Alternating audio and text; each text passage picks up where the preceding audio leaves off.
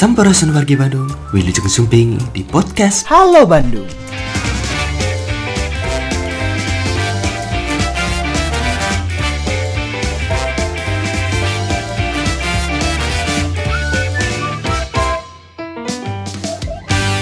Libur lebaran, kasus penyebaran COVID-19 di sejumlah daerah di Indonesia mengalami peningkatan. Lantas, seperti apa update terbaru kasus COVID-19 di kota Bandung? Dan bagaimana upaya yang dilakukan oleh pemerintah kota Bandung dalam mengendalikan kasus COVID-19? Mari kita dengarkan bersama penjelasan dari Dr. Rosa Arosdiani Apip selaku Kepala Bidang Pencegahan dan Pengendalian Penyakit pada Dinas Kesehatan Kota Bandung. Tentunya hanya di podcast Halo Bandung.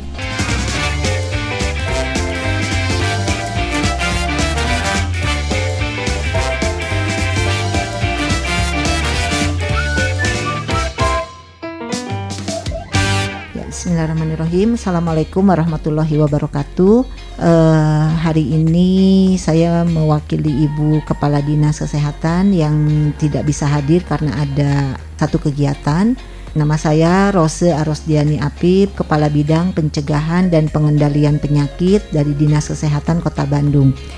Kita memberikan gambaran mungkin kasus COVID di Kota Bandung. Per tanggal 9 Juni artinya sampai data kemarin total sudah ada 20.354 kasus yang tercatat ada di Kota Bandung dengan kasus aktifnya 822 atau sekitar 4,04 persen dari keseluruhan.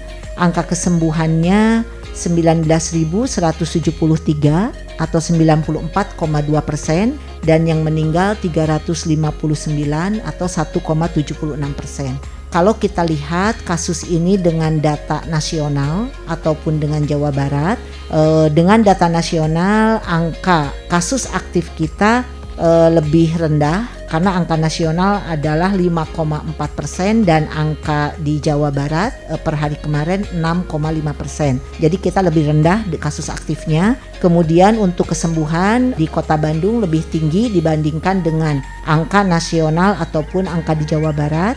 Eh, angka nasional 91,8 persen dan di Jawa Barat du- 92,1 persen. Sedangkan untuk kematian eh, kita ada di 1,76 persen lebih rendah dibanding dengan angka nasional yaitu 2,8 persen, tetapi memang lebih tinggi dibanding dengan angka provinsi. Eh, angka provinsi 1,34 persen. Adapun dominasi ataupun eh, usia terbanyak yang terpapar COVID ini masih pada usia produktif yaitu antara umur 20 sampai 29 tahun. Sedangkan kematian justru lebih banyak masih ya sama seperti yang eh, sebelumnya trennya lebih banyak pada kelompok usia lansia. Kemudian untuk pemeriksaan artinya kita melaksanakan penemuan-penemuan kasus ini itu tidak lepas dari berbagai upaya yang sudah kita lakukan yaitu upaya tracing, testing dan juga eh, treatment. Adapun untuk testing sampai per hari kemarin kita selalu menghitungnya itu dengan berpatokan eh, dalam satu minggu, artinya dalam tujuh hari.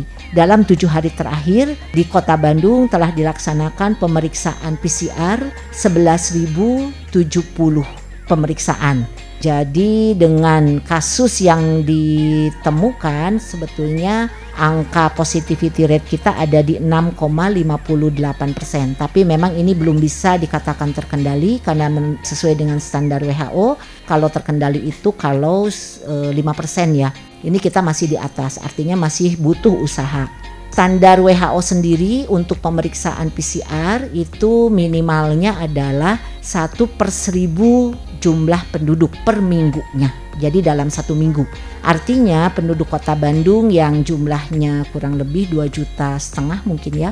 Itu pemeriksaan kita sudah 11 ribu dalam tujuh hari. Jadi sebetulnya 2.500 ya kalau standar WHO. Alhamdulillah karena memang fasilitas pemeriksaan PCR juga cukup banyak untuk di kota Bandung. Jadi kita sudah melebihi standar WHO. Artinya dalam kita pemantauan COVID ini lebih banyak orang yang diperiksa dengan kasus yang memang eh, belakangan ini memang cukup meningkat. Adapun ketersediaan tempat tidur ya. Tadi mungkin tracing kemudian testing dan sekarang ke treatment. Adapun ketersediaan tempat tidur kita per hari kemarin itu memang e, bornya itu adalah di 78,86 persen. Ini sudah melebihi angka standar yang seharusnya itu adalah di bawah 60%. Jadi kalau sudah di atas 60% kita harus uh, waspada.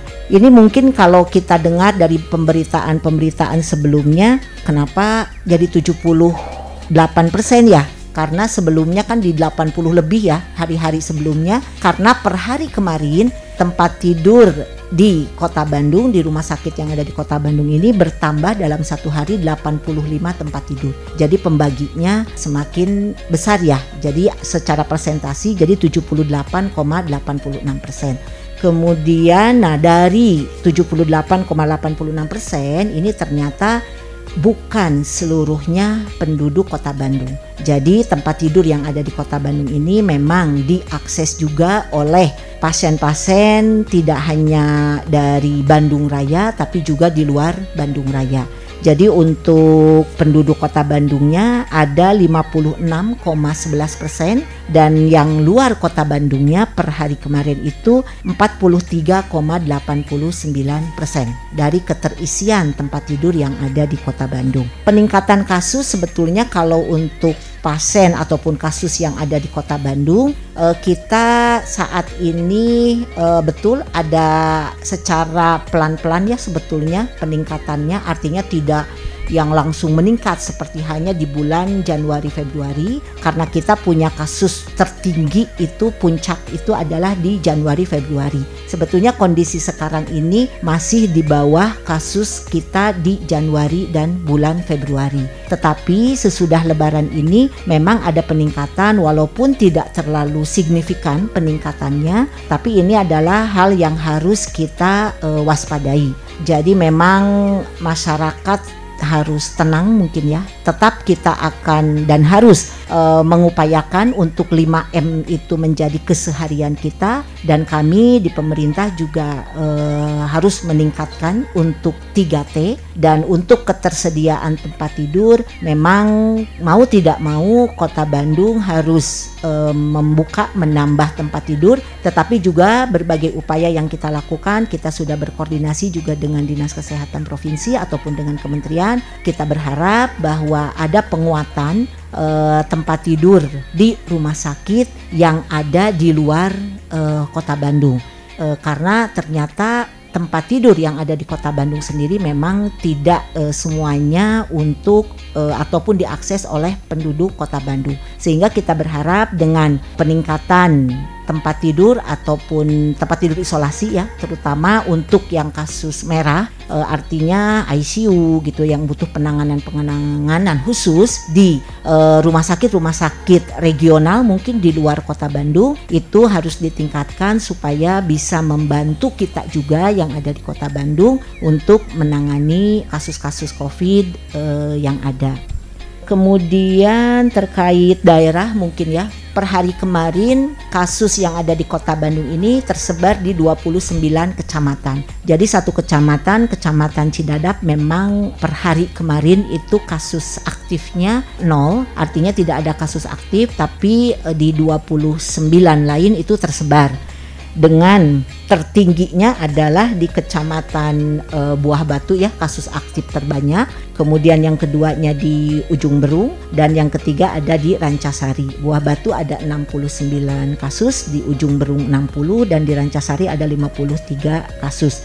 Adapun e, dari PPKM kita ketahui bahwa e, pemantauan ataupun kewaspadaan sudah kita kerucutkan sampai di tingkat RT. Jadi per minggu kemarin karena penilaian per minggu ya menghitungnya untuk e, menilai zona kewaspadaan ataupun penilaian kewaspadaan di tingkat RT ya sesuai dengan PPKM tercatat bahwa per minggu yang kemarin itu 94,46% RT itu adalah nol ya. E, artinya nol tuh hijau gitu ya. Berarti tidak ada kasus. Kemudian e, 5,36 persen itu kuning. E, kemudian oranyenya ada di 0,16 persen. Ada 16 RT yang oranye dan ada dua RT yang e, merah. Merah itu artinya ada lebih dari lima rumah di RT tersebut yang uh, ada kasus terkonfirmasi aktif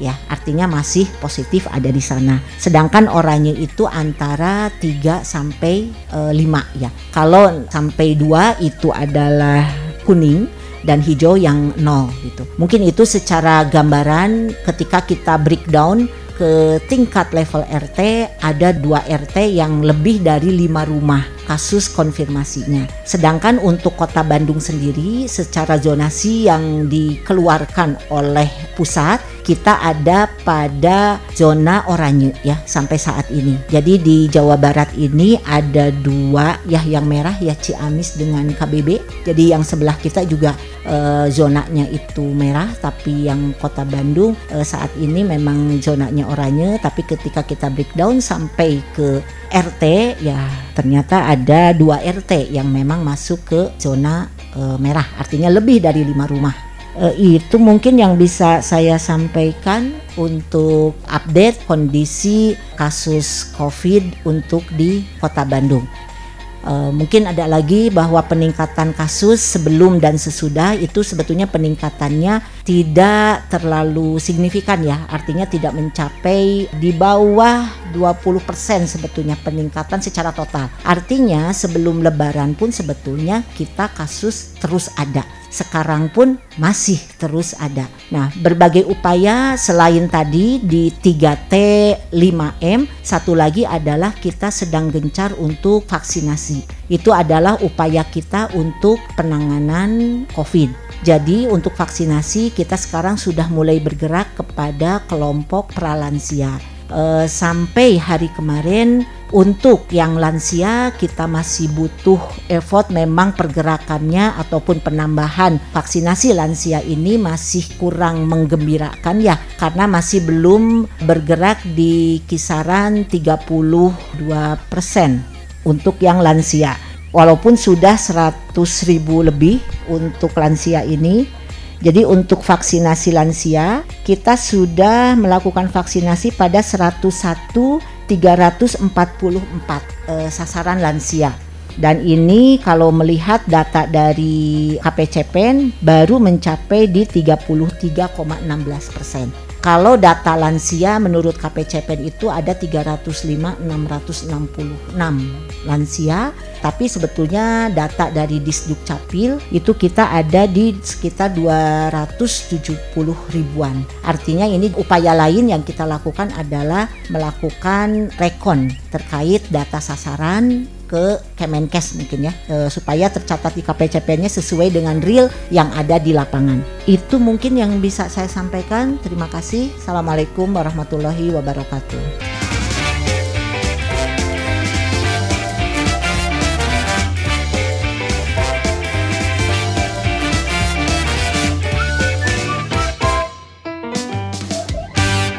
Itu dia tadi penjelasan dari Dr. Rosa Arosdiani Apip selaku Kepala Bidang Pencegahan dan Pengendalian Penyakit pada Dinas Kesehatan Kota Bandung. Seperti yang disampaikan, memang saat ini di Kota Bandung mengalami peningkatan kasus COVID-19. Namun angka tersebut masih lebih rendah dibandingkan kasus COVID-19 pada bulan Januari dan Februari lalu. Untuk mengantisipasi lonjakan kasus COVID-19, pemerintah Kota Bandung telah menambahkan BOR atau Bed Occupancy Ratio serta melakukan percepatan vaksinasi. Sampai jumpa di podcast Halo Bandung episode selanjutnya. Ingat, di mana pun dan kapan pun kita berada, tetap terapkan 5M. Memakai masker, mencuci tangan, menjaga jarak, menjauhi kerumunan, dan mengurangi mobilitas.